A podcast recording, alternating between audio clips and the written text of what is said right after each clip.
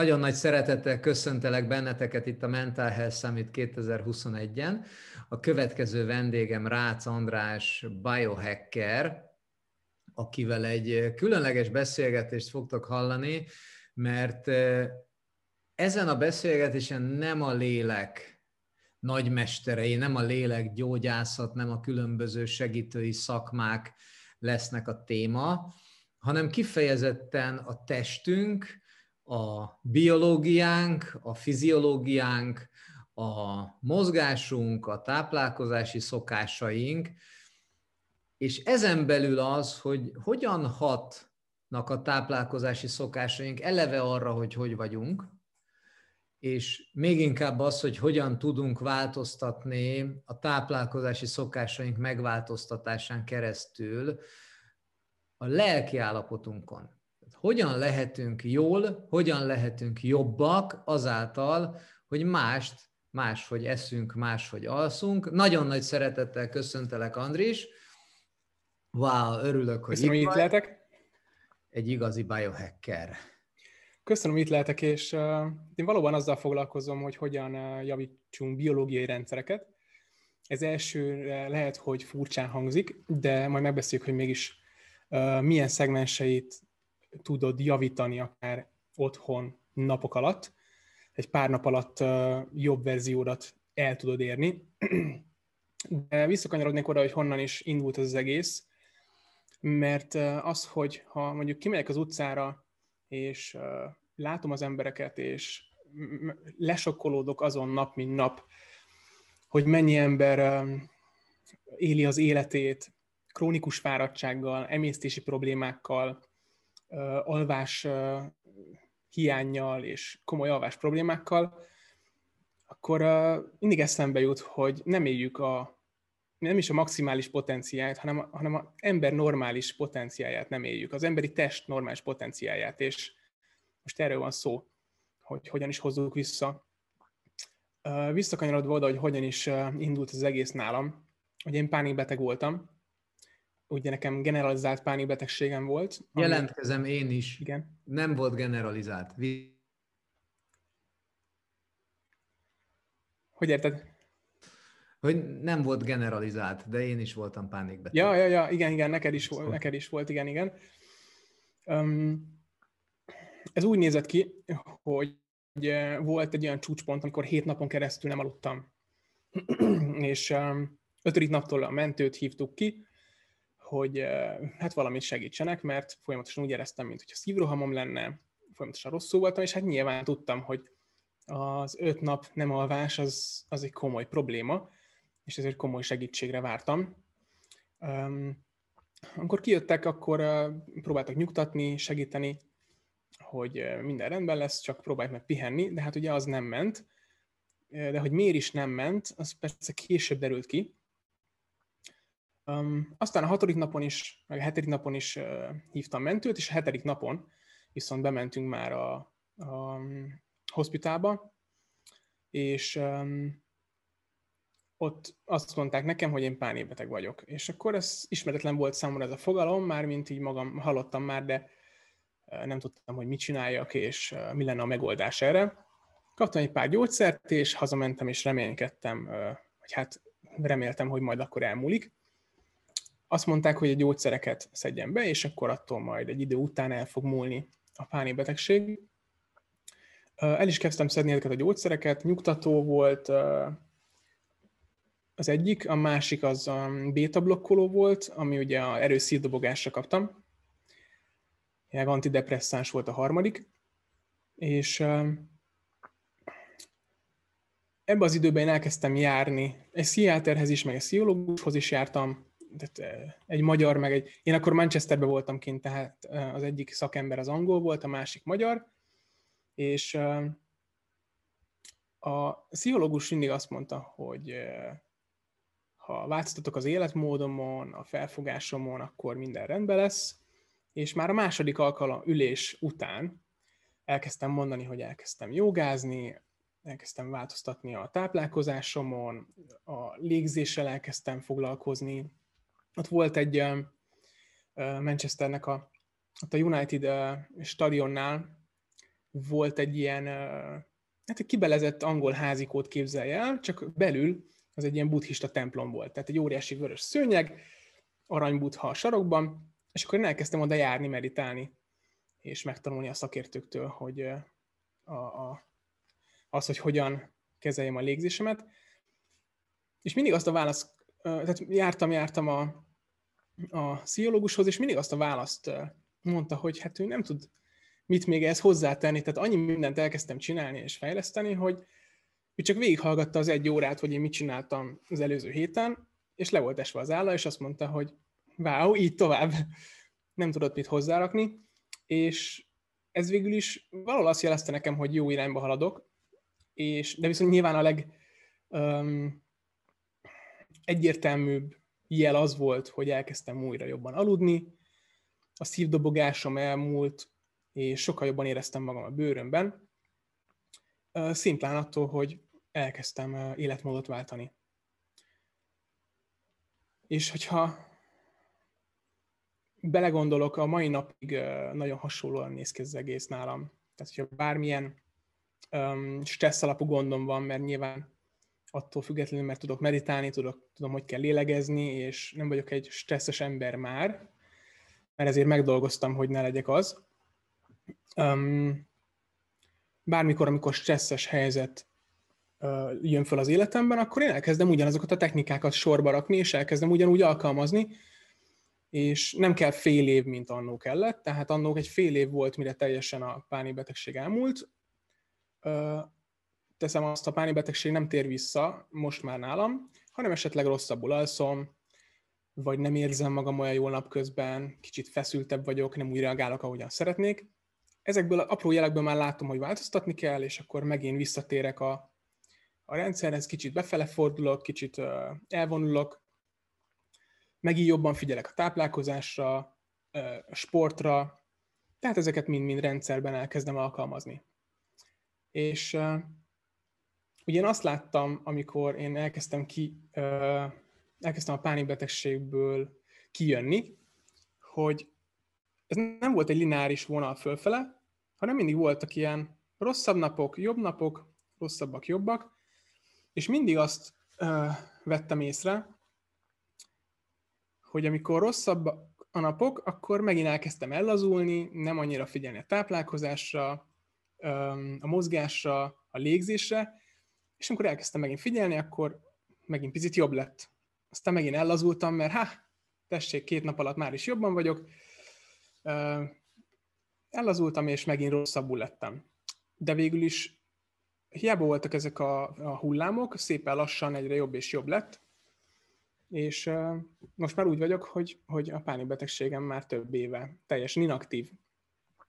Tehát itt, itt, itt nem az történt, két gondolat is van a, a fejemben. Az egyik, hogy, hogy itt nem az történt, hogy két nap után örültél, hogy jobban vagy, és abba hagytad, hanem vitted, tovább csináltad kitartóan azzal együtt, hogy nem voltál mindig a toppon, hanem jöttek ezek a hullámok. Igen, abszolút, tehát inkább itt finomításról volt szó, tehát mindig uh-huh. odafigyeltem, csak a picit nem, nem figyeltem oda olyan szinten, vagy mhm. elhagytam valamit, akkor megint a romlás, vagy kicsit visszaesést tapasztaltam. De abszolút, tehát nem azt vártam, hogy én két nap alatt most teljesen jól leszek, hanem tudtam, hogy ez egy hosszabb sztori lesz, de inkább arra akarok kiukadni ezzel, hogy nagyon sokan feladják, amikor van egy rosszabb napjuk, vagy hogy úgy vannak Igen. vele, hogy hát az egész nem ér semmit, mert rosszabbul vagyok, de mindig vissza kell gondolni, hogy mitől voltál jobban, mi az, ami segített, megint a táplálkozás, vagy, vagy, vagy sport, vagy az alvásminőséged változott, ezeket már mind-mind nagyon jól lehet mérni, rajtam is van több mérőeszköz, például egy gyűrű is, meg egy óra is jelen esetben. Um, meg a szemüveg is, az annak a is szemüveg például van. egy uh, védőeszköz, ami védi a, az, hogy ez a káros kékfény bejusson, de a lényeg az, hogy az egyik legjobb mérőeszköz az az alvásod. Hogyha te rosszul alszol, éjszaka fölkelsz, esetleg szívdobogásra kelsz, vagy fűzúgásod van, ez mind-mind azt, mind, mind azt jelenti, hogy az idegrendszereddel uh, kicsit túlműködik. A szimpatikus idegrendszer az túl erős, és nagyon sokan ilyenkor azt veszik észre, főleg a fűzógósok vagy a pánikbetegek, hogy akár egy nagyon erős stressz esemény hatására előjöhet egy főzúgás, vagy rossz alvásminőség, vagy pánik, és egyik napról a másikra megváltoznak, és lelkileg is, mivel, egy, mivel ők egy annyira erős hormonális változást tapasztalnak, ugye ezt nem kell bemutatni a hölgyek, havi szinten érzékelik ezt, vagy például egy másik érdekes hormonális beavatkozás, például, hogyha valaki nyugtatót beszed, vagy alkoholt iszik, ott is egy hormonális változás történik, és azért nyugszunk meg tőle. Itt viszont egész, egészen más hormonális változás történik, és nagyon sokan arról számolnak be, hogy, hogy ő nem ilyen, amilyen most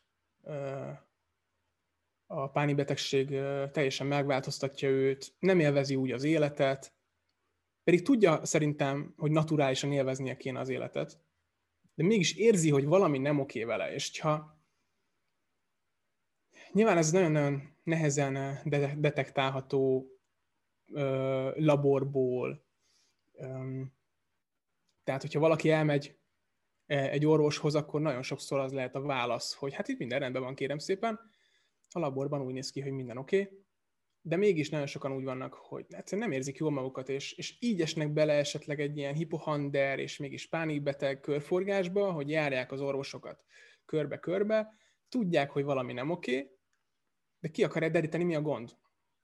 És uh, ilyenkor mindenkinek picit uh, meg kéne vizsgálnia, hogy milyen az alvás minőség, és hogy kialszod-e magad rendesen, mert hogyha rossz az alvásminőség akár hónapokon vagy éveken át, akkor nem elvárható a testünktől, hogy jól funkcionáljon. Például ez egy, ez egy ez nagyon jó mérés lehet akár bárkinek otthon. Sem mindenféle mérőeszköz nélkül. Próbáld meg pontozni az, az alvásodat. Akár alvásnaplót is lehet nevezni, vagy vezetni, és leírni, hogy milyen nap egytől tízes skálán hogy aludtál, és akkor ez alapján megvizsgálni azt, hogy basszus, hogyha nyolcas az alvásom, akkor napközben is sokkal nyugodtabb vagyok. Ha meg kettes, akkor meg nyilván nem annyira jól. Hadd kérdezek egyet, ez eh, nem titok, mi ismerjük egymást relatív régóta, és eh, itt említetted az orvost és a vérképet, és eh, nekem van egy különleges élményem veled, amikor megkérdeztelek, hogy oké, okay, oké, okay, Andris, hát hogy lehetne azt megoldani, hogy én, én fókuszáltabb legyek a mindennapokban, hogy olyan formán legyen több energiám, hogy amikor dolgozom, akkor ne engedjem kizökkenteni magamat a különböző pittyegéseknek, Facebooknak, e-maileknek, telefonoknak, hanem tudjam, hogy én, én igenis én trekken vagyok, és akkor nekem ez a, ez a dolgom, és a, az első mondatod az volt, hogy jó, hát küldjek már egy, egy, egy vérképet előtte, és teljesen megdöbbentem ezen, főleg azért, mert egyébként a tapasztalatom az nekem is az volt, hogy amikor annak idején, ugye 2014-ben volt ez a pánik dolgom, és akkor én csináltattam mindent, tehát szívultrahang, EKG,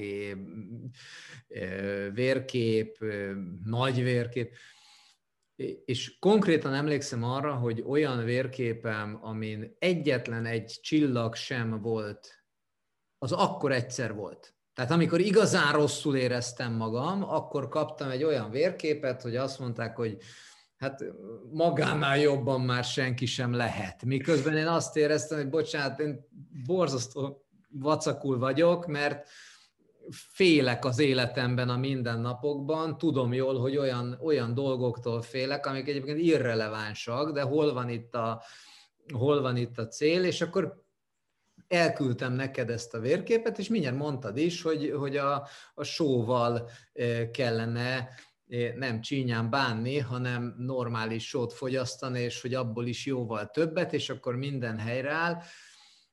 Illetve emlékszem arra, arra a mondatodra, hogy azért a tökéletes vérképen belül ezek a tartományok azért jelentősen, jelentős tűrést engednek meg. Tehát lehet, hogy a vérkép jó, de a jón belül, hogy melyik végén van az érték, az igenis számít erre te hogy jöttél rá? Tehát, hogy nekem ez egy, tehát azt, azt tudom, hogy rengeteget olvasol, azt tudom, hogy, hogy ami létezik, azt te kipróbálod, de mégis ott lebeg a kérdés, hogy egy vérképen van 50-60 érték, és te ezt az 50-60 értéket, ezt tulajdonképpen nyomelemek szintjére visszaforgattad, hogy ami, amit megeszem, abból mi lesz a véremben, és ez hogy zajlik. E, erről meséljél, hogy, ez, ez, hogy, hogy érted el ezt a szintet? Hát én már több, talán több ezeret nem is, de már több száz labort olvastam már. És én már ideje laborból én személyiségvonásokat is tudok olvasni. Ez nagyon egyszerűen abból jön, hogy kinek milyen ásványanyag aránya van a vérében, attól függően lesz stresszesebb, vagy kapja fel a vizet jobban, és biztos te is beszéltél már rengeteg emberrel, aki azt mondta magáról, hogy hát ő egész életében rosszul aludt, vagy hát ő egész életében felkapta a vizet mindenen. Ez egy aktuális egyrészt hormonális állapot, másrészt tápanyag állapot a vérben, csak hogy ez változtatható és hogyha ezt megváltoztatjuk, akkor egészen más emberek leszünk akár hetek, hónapok leforgás alatt. Um, hát igen, már, már lassan hat éve foglalkozom a témával, és hogy hogyan uh, is tettem össze ezeket a puzzle darabokat. Amikor te elmész egy szakemberhez, és a labort megnézi, meg megnézte neked is, meg nekem is, akkor um, ő általában a nyugati táplálkozásra ráhúzott nyugati markereket, illetve ezeket a referencia adatokat nézi, csak az a helyzet, hogy az teljesen eltérő lehet más és más táplálkozáson, eltérő lehet sportolónál, eltérő lehet akkor, hogyha valaki mondjuk beteg, vagy valaki mondjuk bőjtölt, tehát minden esetben eltér, viszont érdekes, hogy vannak olyan markerek, amik például nagyon-nagyon kiáltanak, hogyha valaki pánikbeteg, és, és pont az ásványanyag szint az egyik, amiből nagyon jól látszik, és ezt te, te is megtapasztaltad velem, amikor legelőször találkoztunk, akkor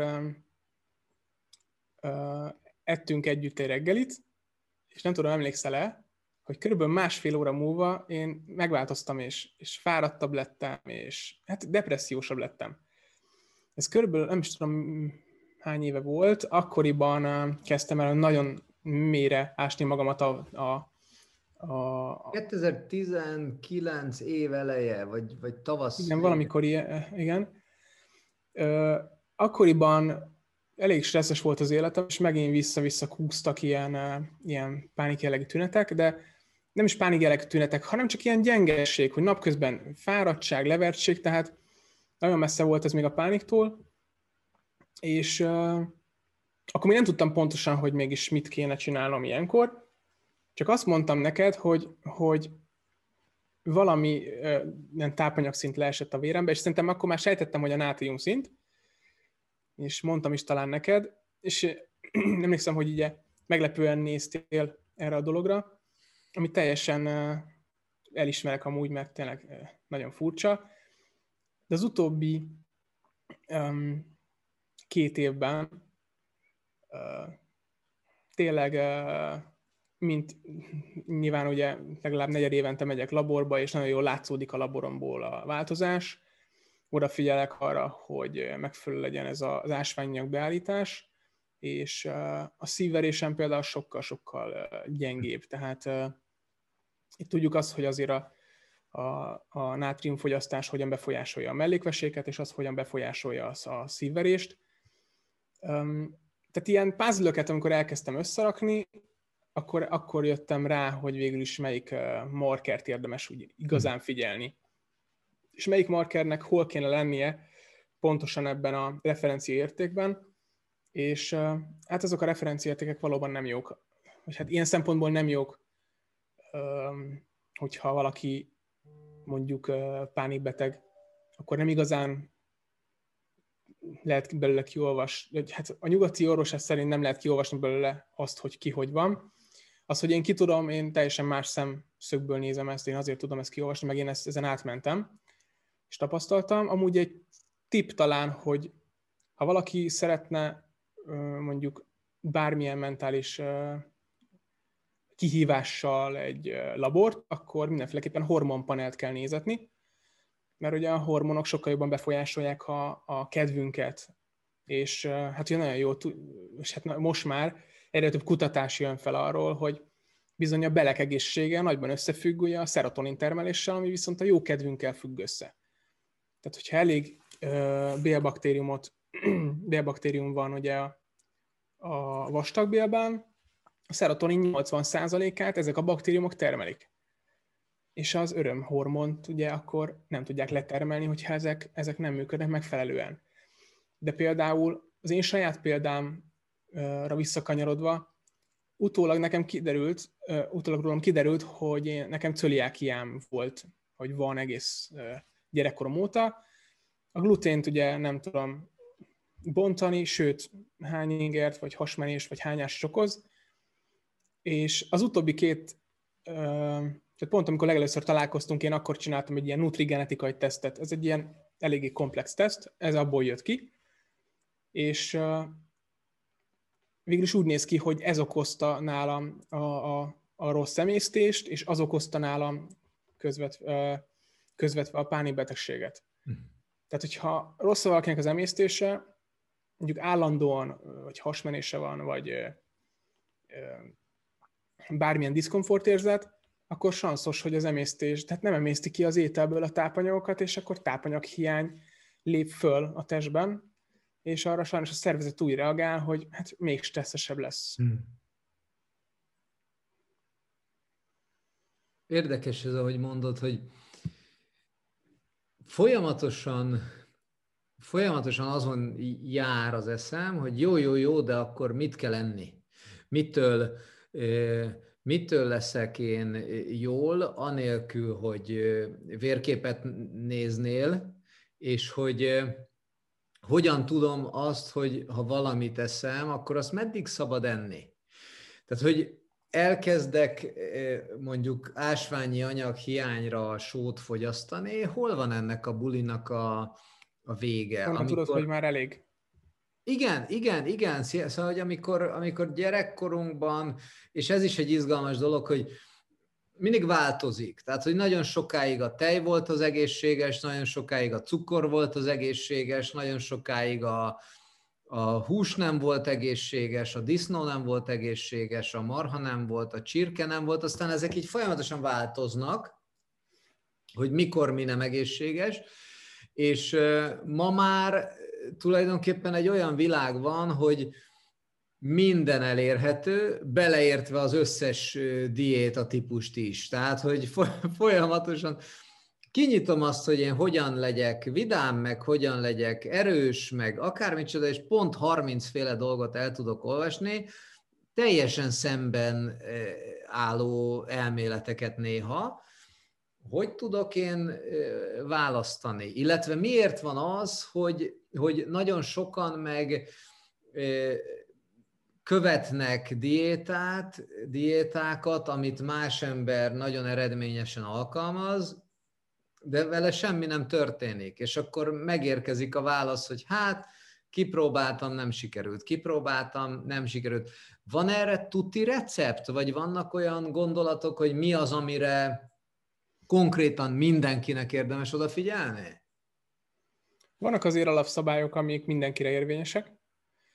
Egy ilyen például az, hogy um, ugye az alapvető vitaminokat, ásványokat mindenféleképpen be kell vinni.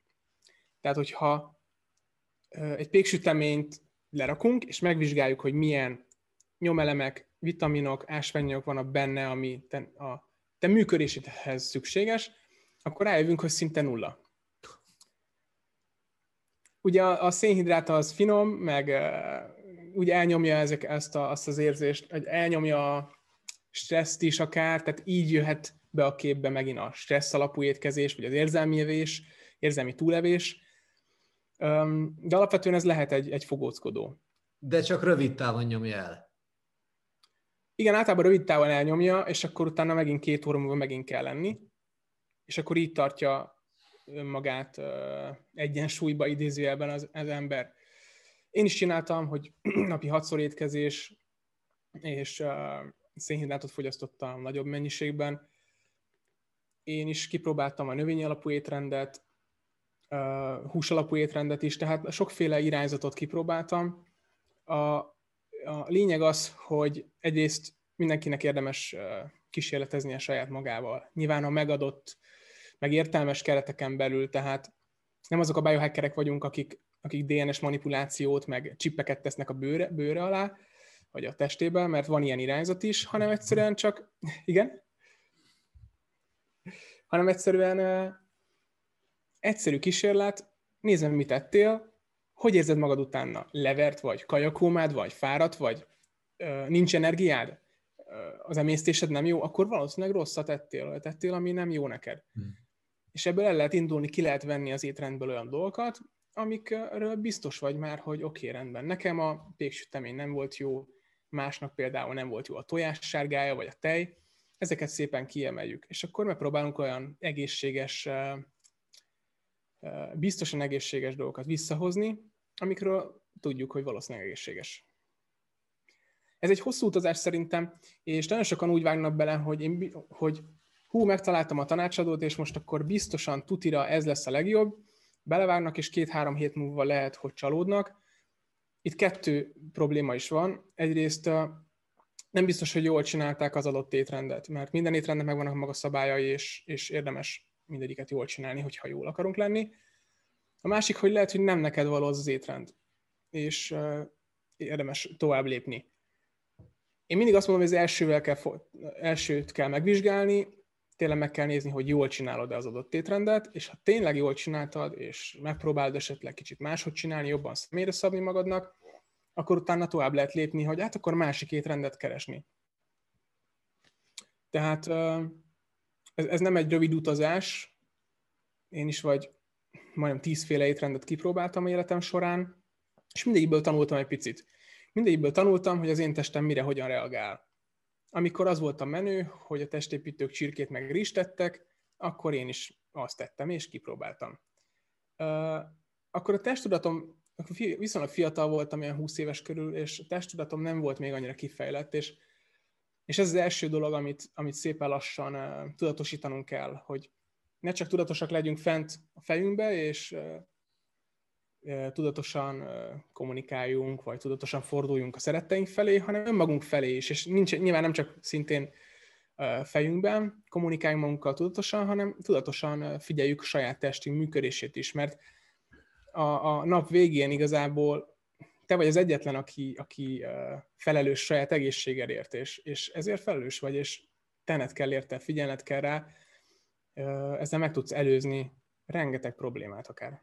Ez olyan, olyan érdekes, hogy mondod, hogy az jár közben a, a fejemben, az a kettősség, az egyik, hogy, hogy de hát az életet élvezni is kell, hát hadd együnk már egy, hadd együnk már egy jót, és, én emlékszem azokra gondolatokra, amikor én, én ugye járok a kis londoni rendezvényre, ahol külön egy nap szól arról, hogy, hogy táplálkozás, és ahogy előszeretettel behozzák a, azt a témát, hogy hogy van az, hogy mindig, mindig január vége, február eleje az influenza szezon. És ezt az Egyesült Államokból hozták ezt a példát, minden évben, és újságcikkek vannak kivágva, idézve ebbe a munkafüzetbe, hogy, hogy honnan, milyen fajta kínai meg orosz, és most hangsúlyozom, kifejezetten nem a Covid-ról beszélek, hanem a 2019 előtti influenzáról, hogy mindig érkezik valami, valami influenza szezon, és rávilágítanak arra, hogy azért nézzük már meg az előtte lévő időszakot, nézzük meg a decembert, sőt már előtte hálaadás, pulykával, karácsonyi vacsora, újévi, tehát hogy ott van egy olyan kulturális szakasz, amikor tulajdonképpen egy hónapon, másfél hónapon keresztül az emberek mérgezik magukat, és akkor megérkezik az a kérdés, hogy honnan ered az energiánk, honnan, honnan jön az erőnk, és úgy rávágná az ember, hogy hát, a, hát az, az ételből, a táplálkozásból, miközben folyamatosan zabálunk, hogyha nem, nem jó teszünk, megesszük a reggeli péksütit, és pontosan tudom, hogy pár órával később farkas éhes az ember, sőt, éhesebb, mint, mint korábban volt, hogy nem érkezik meg a tápanyag, és hogy itt ezek mennyire összekapcsolódnak akár, a, akár az immunrendszerrel, és tudom, hogy ez már egy, egy nagyon kérdéses téma, hogy egyáltalán megszabad-e szólalni, hogy, hogy olyan, hogy immunrendszer van-e, de hogy visszatérve erre a példára, kifejezetten egy túlterhelt emésztés, egy, egy, egy, a nagy zabálások hónapja után, milyen érdekes, hogy, hogy ott vannak legyengült immunrendszerek, és ott jelennek meg azok a, azok a betegségek, amik igazából látszólag nem kéne, hogy jöjjenek, nincsenek időszakhoz kötve, de, de, de mégis. És eh, ahogy, ahogy a testünkkel, ahogy a táplálkozásunkkal eh, felett felelősségünk van, tehát ahogy figyelnünk kell magunkra, nem csak azt mondani, hogy de legalább eszem egy jót, hanem hogy az a jó, az ne a, a, a, a számban az ízlelő bimbóknak szóljon, hanem konkrétan a testemnek szóljon. Ugyanígy önismeretileg, pszichológiai szempontból is ez megjelenik, hogy tulajdonképpen az agyam az most engem használ, az agyam eldönti, hogy, hogy nekem mi a dolgom, vagy, vagy megfordítva, és hadd döntsem már el, hogyha már lett egy agyam, akkor mire használom? Hogy akarok én előre menni tudatosan azért, hogy egyébként hosszú távon érezhessem jól magam? Igen, pont amit mondasz, hogy most el kell dönteni, hogy most 15 percig vagy 20 percig akarom jól érezni magam, amíg eszem, és utána fáradt vagyok, le, levert vagyok, és, és megbírkozom azzal, hogy ez történt, vagy pedig megeszek valamilyen ételt, amitől jobban vagyok. Ezeket is meg lehet csinálni finoman amúgy, bár nyilván itt, be, itt azért ez elég szubjektív, és utána mondjuk 8-10 órán keresztül jól vagyok, tehát ezt nyilván mérlegelni kell. Ne, ne, ne, ne, ne legyen félértés, tehát én is eszem néha olyat, amit nem kéne, én tudatosan Ennyi. tudom azt, hogy most megettem ezt, most én a nap további részében mondjuk nem leszek a, maxi- a kognitív funkcióm csúcsán, hanem mondjuk egy olyan tevékenységet választok, mint nem tudom, valami pihenés, meditáció, stb. Viszont ha tudom most, hogy itt elő kell adnom és beszélgetni kell most a Girány Attilával ezen a eseményen, akkor biztos, hogy reggelire nem fogok beküldeni egy, egy croissant, egy jó nagy adag, jó nagy pohár tejjel, mert akkor egész napra elvágtam magam.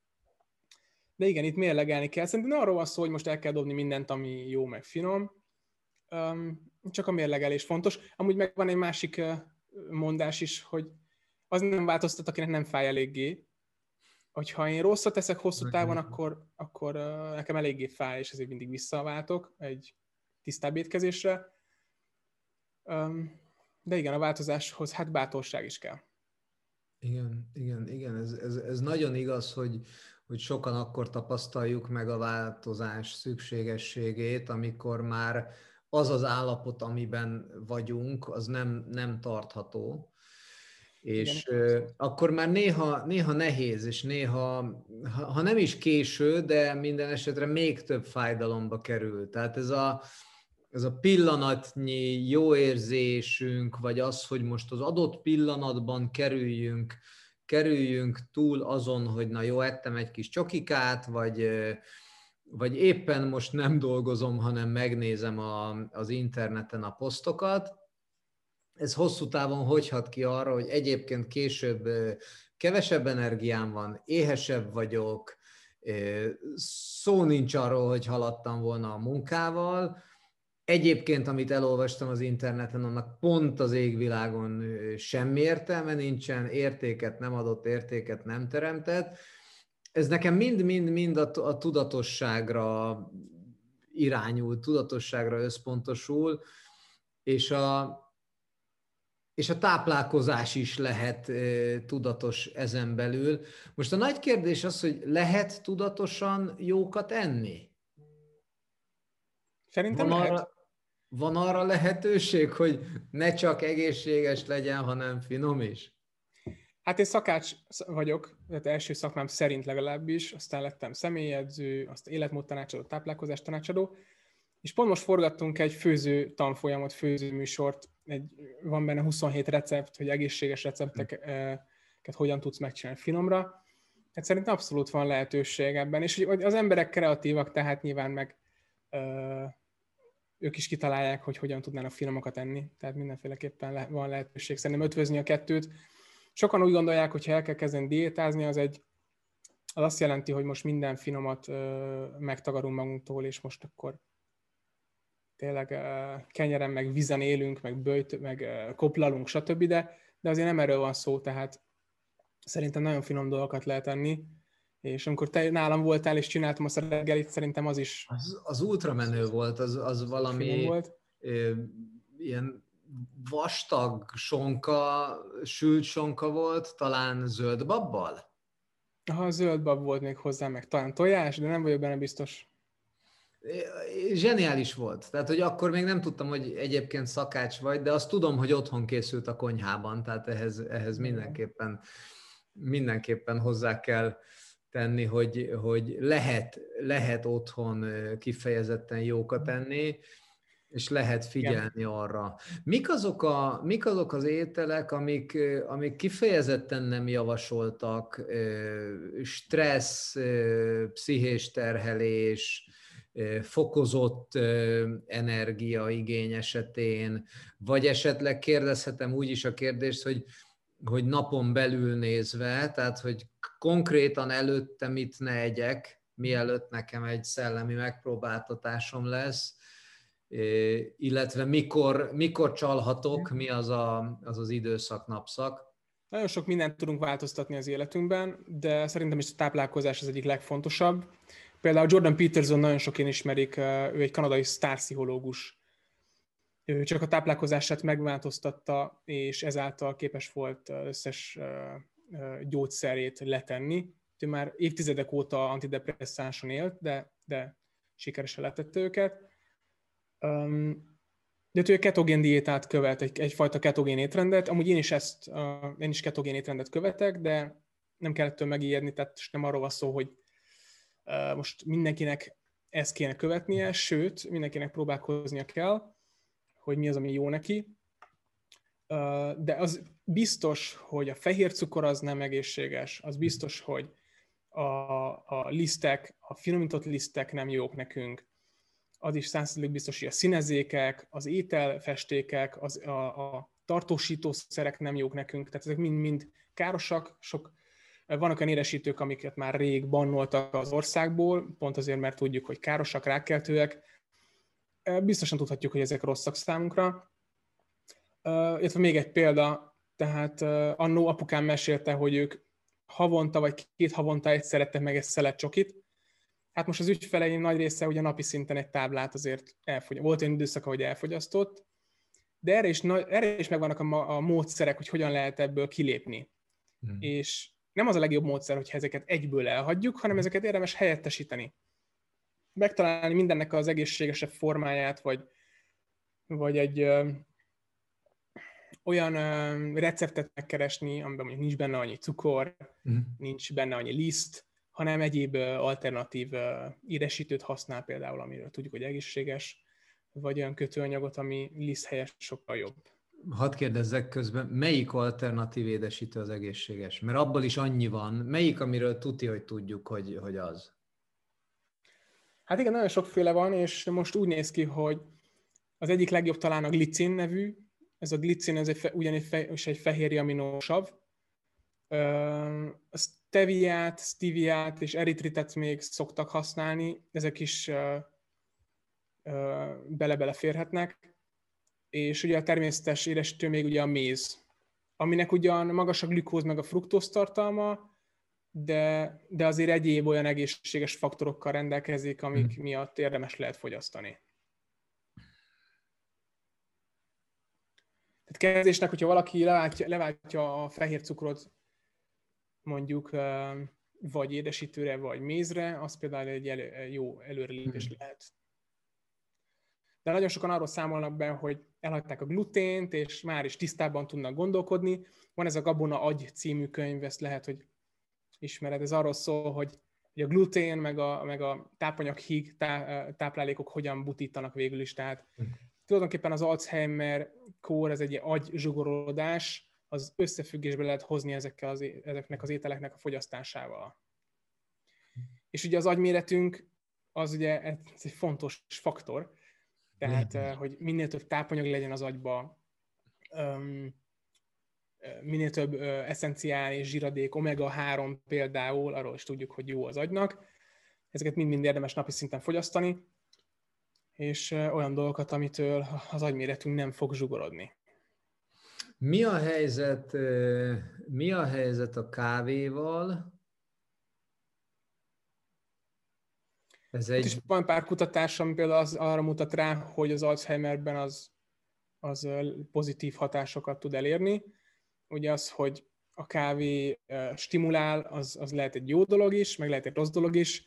Ha valakinek például pánik vagy, vagy depresszió az aktuális mentális kihívása, akkor ott megboríthatja a hormonháztartást az is. Tehát ott lehet, hogy nem jó még olajat dobni a tűzre, de, de szerintem megvan a maga, maga szerepe a kávénak. Tehát nem kell elhagyni, nem kell leszokni róla. Nem feltétlenül. Nem feltétlenül. Van ez az, az a golyóálló kávé. Lehet, hogy te is iszol. Bulletproof. Bulletproof kávé.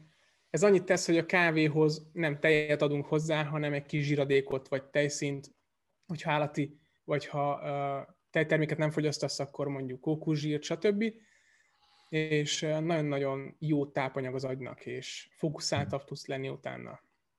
Hmm. Ja, azt reggelente vajas kávéval indulok.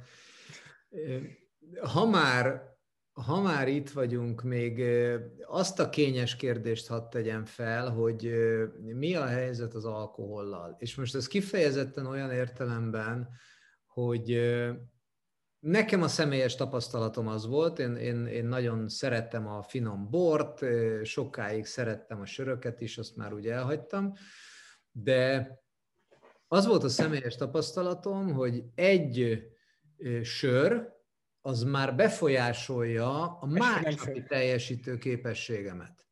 Mhm. Tehát nem csak, nem, meg se érzi jószerével az ember, természetesen egy jót alszik utána, ami félig igaz, mert föl kell kelni, kimenni a WC-re az éjszaka közepén, de hogy befolyásolja a másnapi képességeimet, tevékenységemet, kedvemet, hatékonyságomat, rengeteg dolgot, és nagyon sokan vannak, akik ezt, ezt nem így gondolják, hanem ők azt gondolják, hogy ugyan már be van az osztva, egy sör, nem sör, én mégis azt tapasztalom, hogy, hogy, hogy hatással van, ugyanakkor, ugyanakkor sokszor meg, meg kifejezetten a, a, abban, hogy a, a mindennapi mókuskerékből az ember kiszakadjon, ott az adott pillanatban kifejezetten jótékony tud lenni. Hát vélhetően innen indult el az, hogy ennek mekkora keletje lett, és talán Záher doktor említette még évekkel korábban, hogy az egymillió alkoholista országa vagyunk.